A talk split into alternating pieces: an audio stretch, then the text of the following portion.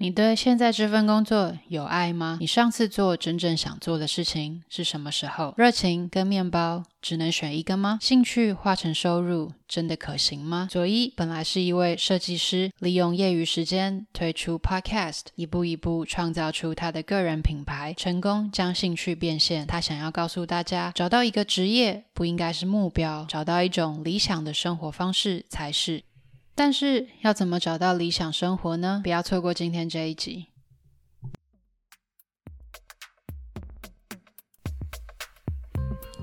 欢迎来到中途笔记，这是一个关于口疾还有内向者阅读笔记的 podcast。我是中中，每个礼拜三你会收听到一本新的书，带给你一些点子和灵感。收听完后，欢迎到中途笔记粉专或网站继续讨论。链接在下方资讯栏。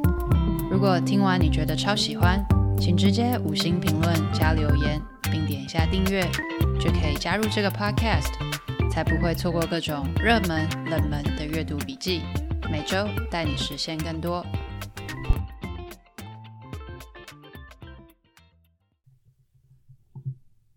你对现在这份工作有爱吗？你上次做真正想做的事情是什么时候？热情跟面包只能选一个吗？兴趣化成收入真的可行吗？今天要介绍的这本《工作必须有钱、有爱、有意义》的作者佐伊，本来是一位设计师，他利用业余的时间推出 Podcast，左边茶水间，一步步创建出他的个人品牌，成功将兴趣变现。他想告诉你，找到一个职业不该是目标，找到一种理想的生活才是。但是要怎么找到理想生活呢？你的理想生活是什么？睡到自然醒，划手机，吃点心，我就是不想上进。先谢谢你的坦率跟诚实，说出自己的理想生活里既没有热情，也没有拯救世界、帮助需要帮助的人这种答案。承认自己不伟大是需要勇气的。偷偷跟你说，这很正常，因为大部分的人都是从利己出发的。慢慢走向利他。有的人不是故意的，但就是对生命没有什么热情，更不用说对某个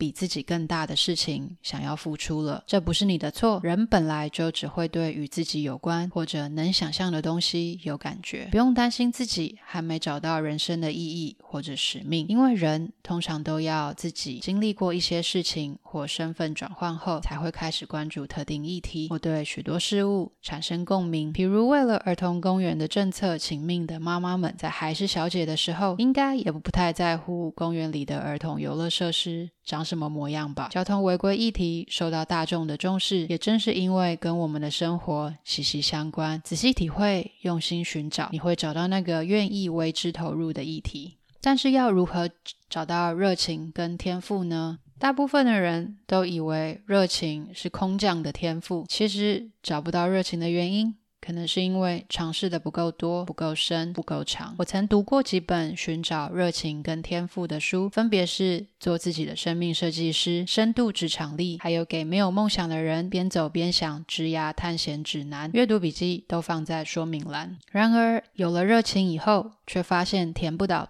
肚子。怎么办呢？热情跟面包只能二选一吗？为什么非得要穿上西装，将梦想锁在盒子里，去赚够那该死的钱后，才能生活富足，好好陪陪伴家人呢？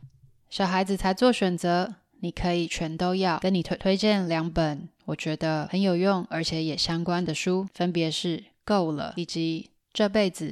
你该做什么？一样，笔记放在说明栏。另外，这本工作必须有钱、有爱、有意义，还提到，如果你已经打造出自己的产品了，为什么观众回应却不如预期呢？问题可能出在你的内容没有足够解决观众想知道的问题，尽管它很详细。开始经营部落格之后，我也时常拜访别人的部落格，发现各种风格皆有，一样是写阅读笔记的，有的部落格可以一本书生出上万字的笔记。有的几句话就讲完了。更仔细的来说，前者会详细的摘要，后者则只着重在自己的想法跟实作。两种风格都是阅读笔记，但如果以读者的角度来看，你认为哪种比较能够带来价值啊？我自己觉得啊，后者才是观众需要的内容。因为如果要做书籍的摘要，其实有的媒体就是专门揭露书摘，帮书籍曝光的。观众更好奇的是，其他人看了这本书后。对人生产生什么影响，然后再当做自己的参考，是不是要跟进？如果觉觉得有需要，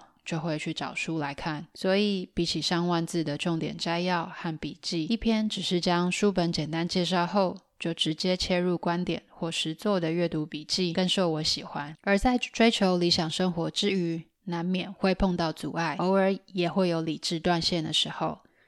佐伊也在书中分享了几个小技巧。让我觉得很有趣，譬如憋气后呼吸十五次，强迫自己将注意力转到呼吸上，躺下或者弯腰看天花板，转移注意力，全力冲刺或奔跑，还有洗冷水澡。尤其是读到憋气后呼吸这个小技巧的时候，让我笑了出来，因为佐伊不知不觉让正念所说的呼吸练习变得更容易执行了。学过正念的人常会碰到的挑战是，要专注在呼吸好难呐，思绪总是时不时飘走。这个时候，如果可以先强迫自己憋气，体会到呼吸的美好，应该就能更专注在呼吸上了吧。我还想要跟你分享关于四种提供价值的角色。无论在谈个人品牌、知识变现等主题的时候，核心常都围绕着要为他人提供价值。佐伊从四种角色切入，分享他的观点：如何一边磨练专业，同时一边提供给有需要的人。这个分析很有趣，也打打破我过往认为。一定要有独到见解才能提供价值的迷思，其实只是传播资讯也能够提供价值。这四种提供价值的角色分别是汇整者、记录者、分析者，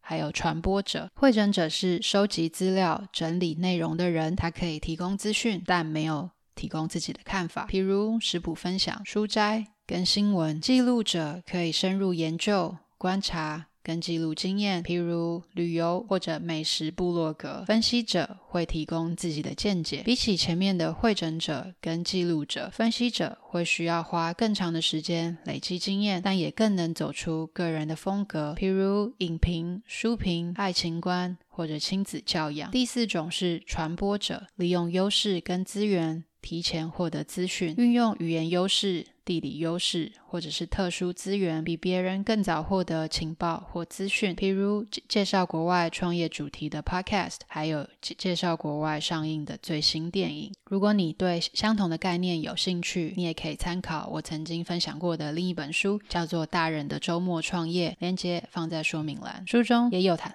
谈到如何打造个人品牌。推荐读者如何从零开始用内容创作变现。有相同主题的，还有另外三本书，分别是《从零开始的获利模式》、《唱完一人公司》以及《一人公司》。一样，阅读笔记的连结放在说明栏。最后，我想要将书中的这句话送给你：如果能做到为你的人生梦想和选择献身，你就完成了最困难的事。无论你的理想生活是为了自己。还是他人，无论那那是吃遍全天下的甜点、减肥，或者开设烘焙教室，我们开始吧。Hello，希望今天这一集有帮助到你。如果想要阅读文字版，连接放在说明栏，请追踪、按赞、订阅中途笔记电子报，我会持续与你分享。那我们下次再见。